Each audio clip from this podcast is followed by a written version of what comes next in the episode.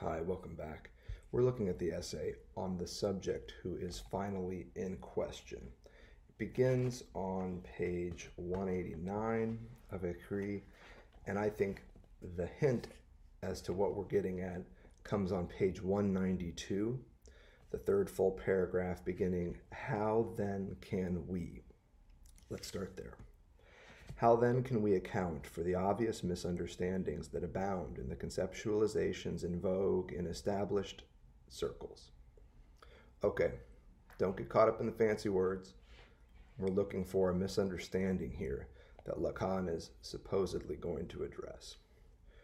Regardless of how their creations are slapped together from the supposed feelings of unity, there's a clue, unity, where at the height of the treatment, the bliss that we are led to believe inaugurates libidinal development is found anew to the much ballyhooed miracles obtained by reaching genital maturity, with its sublime ability to join in all regressions, this blissful joining resulting in unity. In all of this, and note the past five lines have all been in between em dashes here. So there's a big hyphen and there's a long expression, and then we come to the end of the hyphenated clause here after regressions. So if we were to read this sentence without the big inserted em dash phrase, it would read, regardless of how their creations are slapped together, we can recognize in them the mirage which is not even debated the completeness of the subject. So what I've done here is I've looked at this paragraph and I've taken the second sentence and removed the middle clause, which is quite wordy and detailed, profound but also detailed, and just read the sentence without it. Regardless of how their creations are slapped together, folks who occupy these established circles, we can recognize in them the mirage which is not even debated the completeness of the subject. People even formally take such completeness as a goal, which should in theory be reachable even if in practice infirmity, attributable to the technique or to the aftermath of the patient's history, requires that it may remain, that it remain an overly distant ideal. The key phrase here is the completeness of the subject. This is the great mirage, which is to say, fantasy, which is to say, misunderstanding, that Lacan believes much psychoanalytic theory and technique is relying upon. This hope that the end of analysis, the goal of analysis, is the completeness of the subject, completeness as a goal here. He does not believe that that is the case. Good analysis does not end in the completing of a subject. Quite the contrary nor was the subject complete before whatever ailment or maladaptive trait sent them in for analysis. It's not that we were all complete as babies and then society shattered us, and then somehow we're going back to therapy in order to become whole again. That is not the case. Completeness fantasies are just those fantasies. Turning the page from 192 to 194. 194 to 195 are the key pages in this essay. Let's walk through some of the passages here and see what we can make of them. I'm looking about a quarter of the way down the page on 194, the paragraph that begins, It is difficult not to see. Now, anytime a paragraph begins by saying it is difficult not to see, yet nevertheless we have a whole paragraph on the topic, it means that it's probably, in truth, pretty difficult to see whatever is at hand. If that weren't the case, we wouldn't need a whole paragraph explaining it to us. In Lacan, this always applies. When he says it is difficult not to see, get ready for the big reveal. It is difficult not to see that even before the advent of psychoanalysis, a dimension that might be called that of the symptom was introduced. Now, this is going to be an important term for what we get into here this idea of a symptom. Now, at this point in Lacan's career, the idea of the symptom is profoundly connected to his understanding of language, which we're going to talk a little bit about here in a moment. So hold that in mind. He thinks of symptoms here as signifiers. Signifiers. Later on, he will come along and think of symptoms more in terms of another concept, which he calls the sinthome. Um, we won't get in much into that here today, um, but it is um, quite the opposite of a symptom. It is not something that is interpretable. It's something that defies analysis, that defies interpretation. The sinthome is something else entirely. Um, it is not a linguistic um, or tropological aspect. It is um, a topological aspect of the subject. But we're not there yet. We're just talking about symptoms. Um, and let's see what we can get going here. This notion of the symptom was introduced, and it was articulated on the basis of the fact that it represents the return of truth as such into the gap of a certain knowledge. Now, I would wager here that the certain knowledge Lacan is talking about here is unconscious knowledge, a certain type of knowledge. And what you'll see in Lacan often is a separation between knowledge and truth. The field of knowledge is the field of consciousness, it's the field of the ego, it's the field of awareness, self awareness, self consciousness. Truth, though, for Lacan is usually hooked into the unconscious. It usually finds expression more in the accidental utterance than the one that you consciously, artfully, carefully wrought for an event. so I would suggest that the return of truth that the symptom allows for is a return of unconscious truth, which is a certain type of knowledge if you think about it. You know that there is a lot that you don't know, right? Well, there are a lot of things that you know, but of which you are unaware. Next paragraph. I'm not referring to the classical problem of error. So this is not truth versus error, fact versus mistake. That's not what we're talking about, or truth versus falsehood. But let's see what he got, where he goes with this. I'm not referring to the classical problem of error, but rather to a concrete manifestation that must be appreciated clinically, in which we find not a failure of representation, but a truth of another reference than the one whether representation or not, whose fine order it manages to disturb. So the truth of the unconscious is not one that depends on the logic of representation. And this is interesting. What he's suggesting here is that the symptom doesn't work through a logic of representation. The symptom doesn't represent something else. That's not really what he's about yet.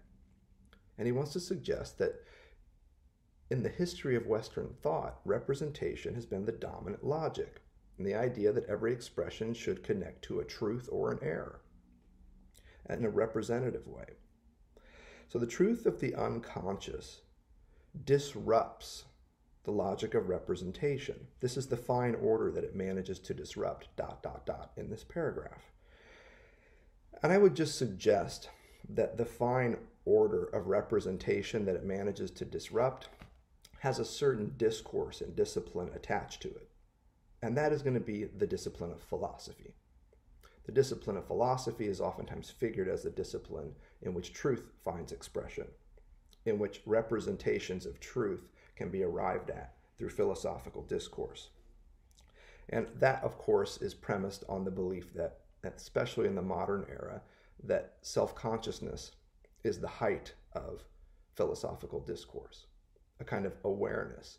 In the old days, it would be kind of like know thyself. By the time, though, we get to the modern era, it's something different. It's about accessing consciousness, self consciousness, awareness as much as possible. So, the completeness that would be at stake here would be a complete self awareness, a completely cognizant being. And of course, in psychoanalysis, we don't accept that as a possibility. The great discovery of Freud is that we are not complete beings, never completely cognizant, because there's always some part of us that's unconscious.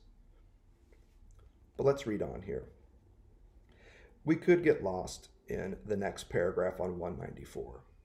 There's great stuff out there on Marx as the discoverer of the symptom and the like, but this is not a lecture on Marxism. So let's back off that and move down to the next paragraph. We're on an agenda here. The one that begins, I am aware.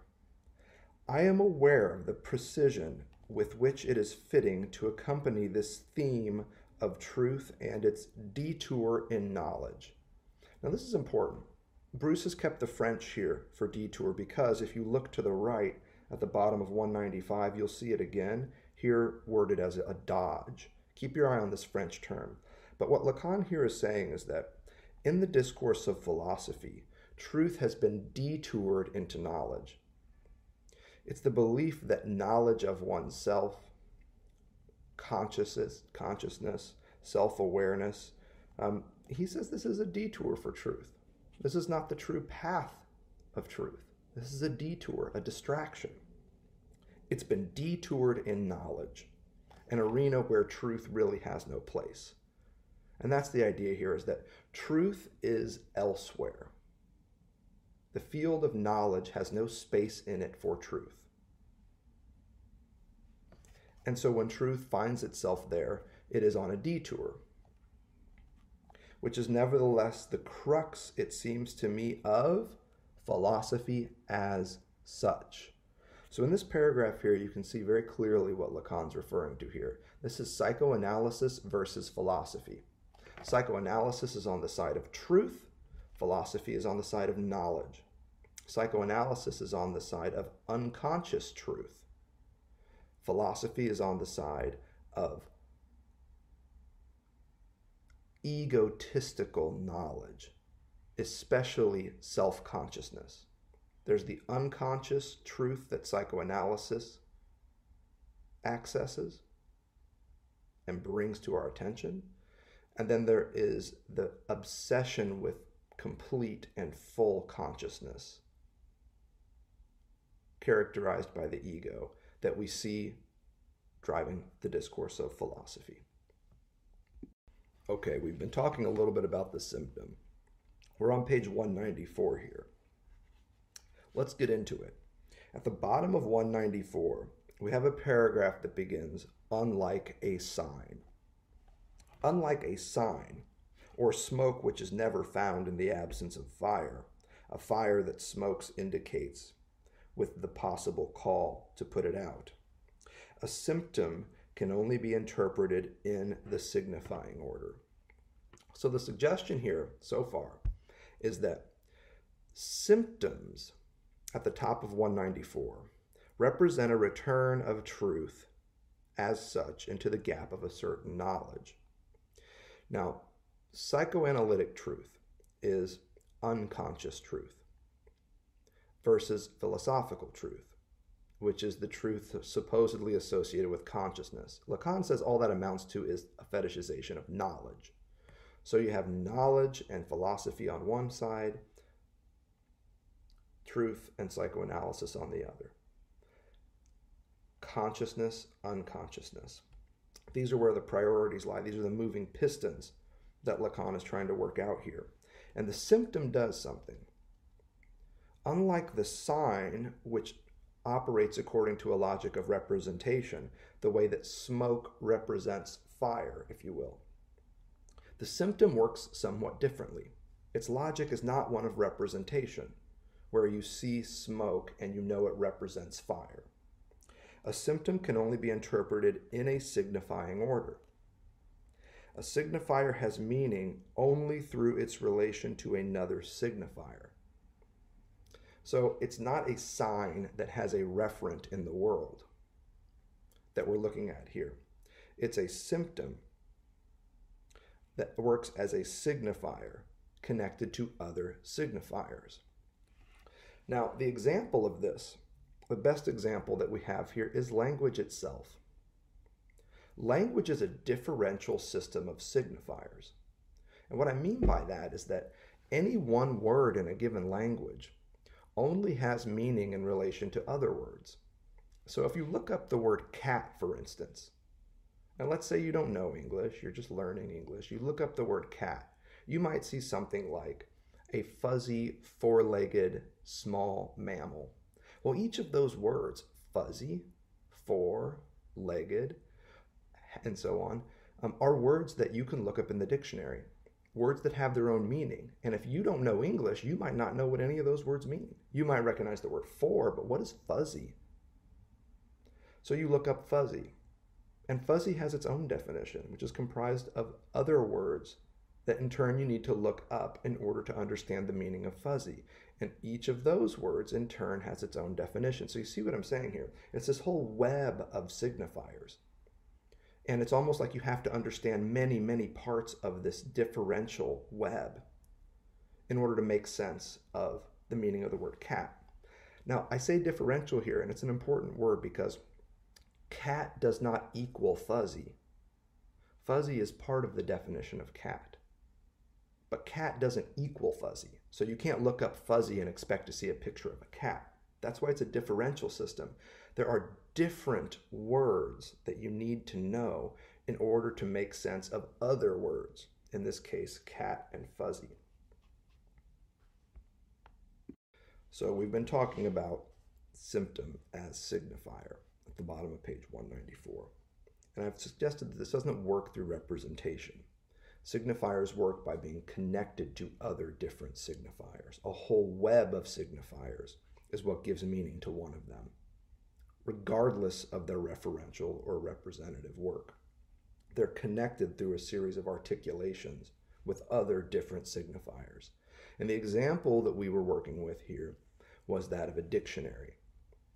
A dictionary contains many words. You can look up all kinds of things in a dictionary, but each definition will be comprised of different words that in turn would need to be looked up if you were new to that language. So let's get on with the reading here. A signifier has meaning only through its relation to another signifier. That's the example of looking up a word in the dictionary. Cat only has meaning in relation to another signifier like fuzzy. Moving on. The truth, there's that word again, the truth of symptoms resides in this articulation. You see, the truth of smoke, you might say, resides in fire, in what it represents. Lacan is not saying that. He might be saying the truth of smoke resides in its relationship to something like fire. Here's what he's saying the truth of symptoms resides in this articulation not in what they point to, but in what they're connected to. Symptoms remain somewhat vague when they are understood as representing some eruption of truth. And they do. They remain somewhat vague when you understand a symptom as a representation of some underlying clinical structure. In fact, they are truth. That's the key move that he's making here. The symptom doesn't represent an underlying truth. The symptom is the truth. And that's the mystery to get unraveled here. It is made of the same wood from which truth is made.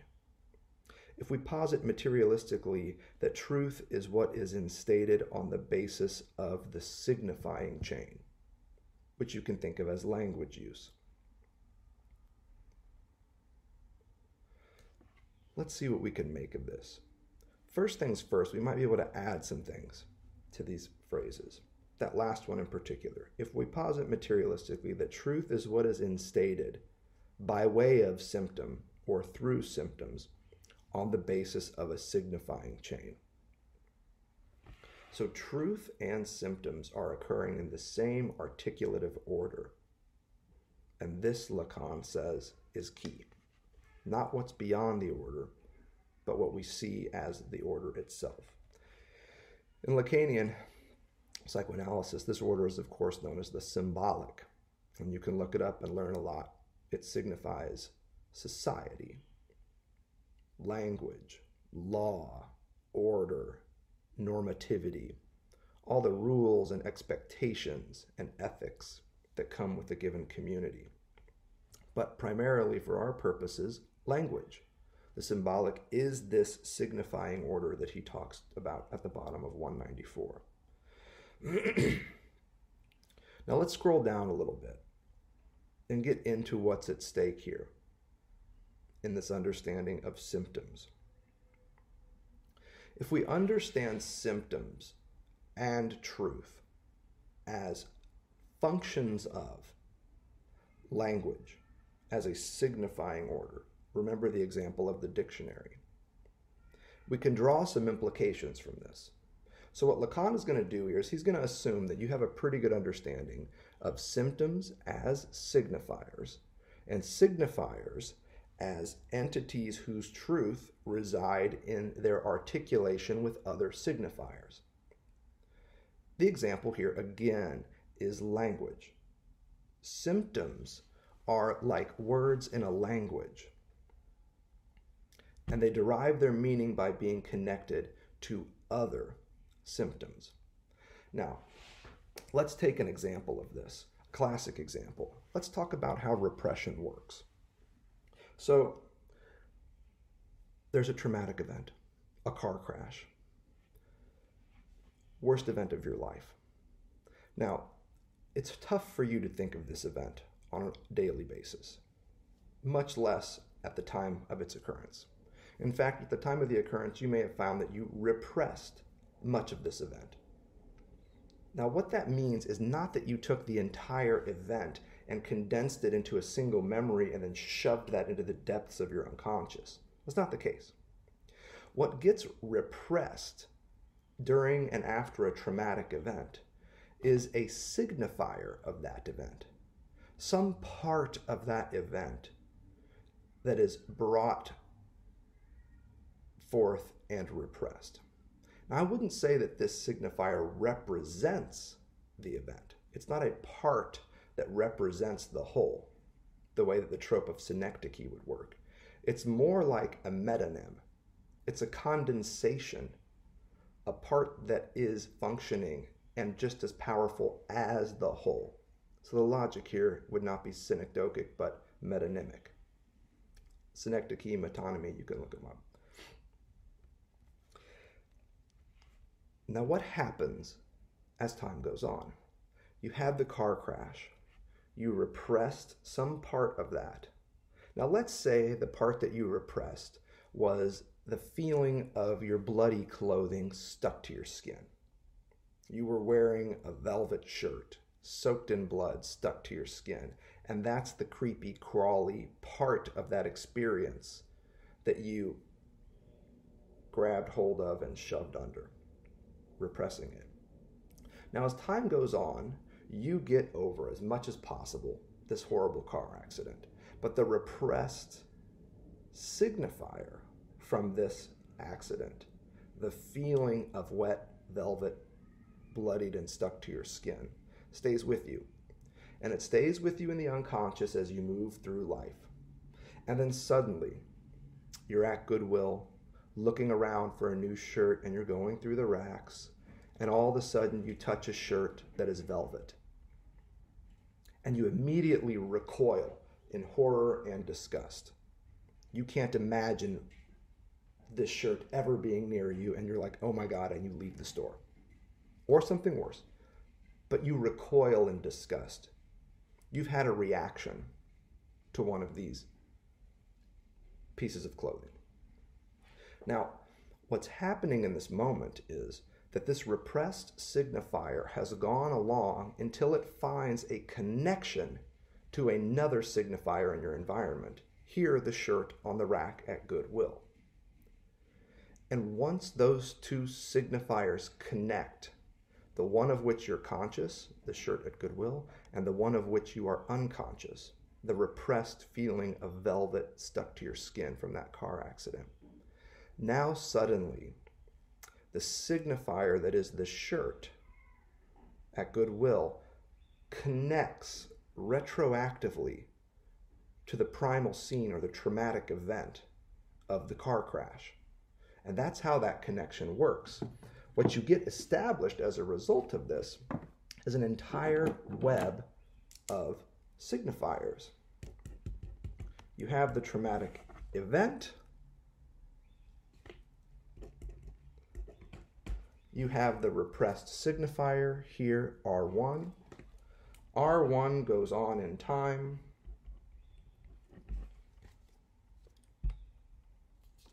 until it connects to R2, which is the shirt at Goodwill.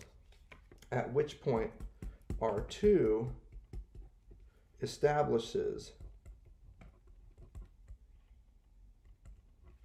a retroactive relationship to the traumatic event. Now, what you have here is a series of signifiers brought together in a signifying order. They are articulate in a signifying order. And the truth of all of this is not so much the traumatic event, but the order itself in which the trauma occurs in the future as a signifier.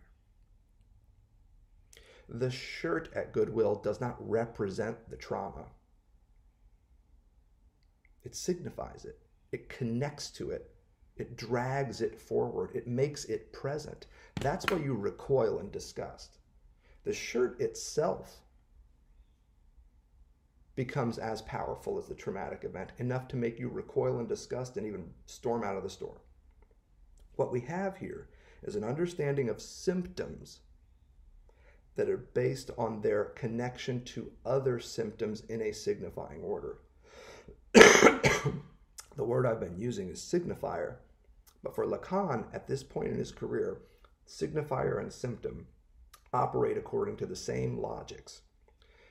Not logics of representation, but logics of signifierness, of articulation.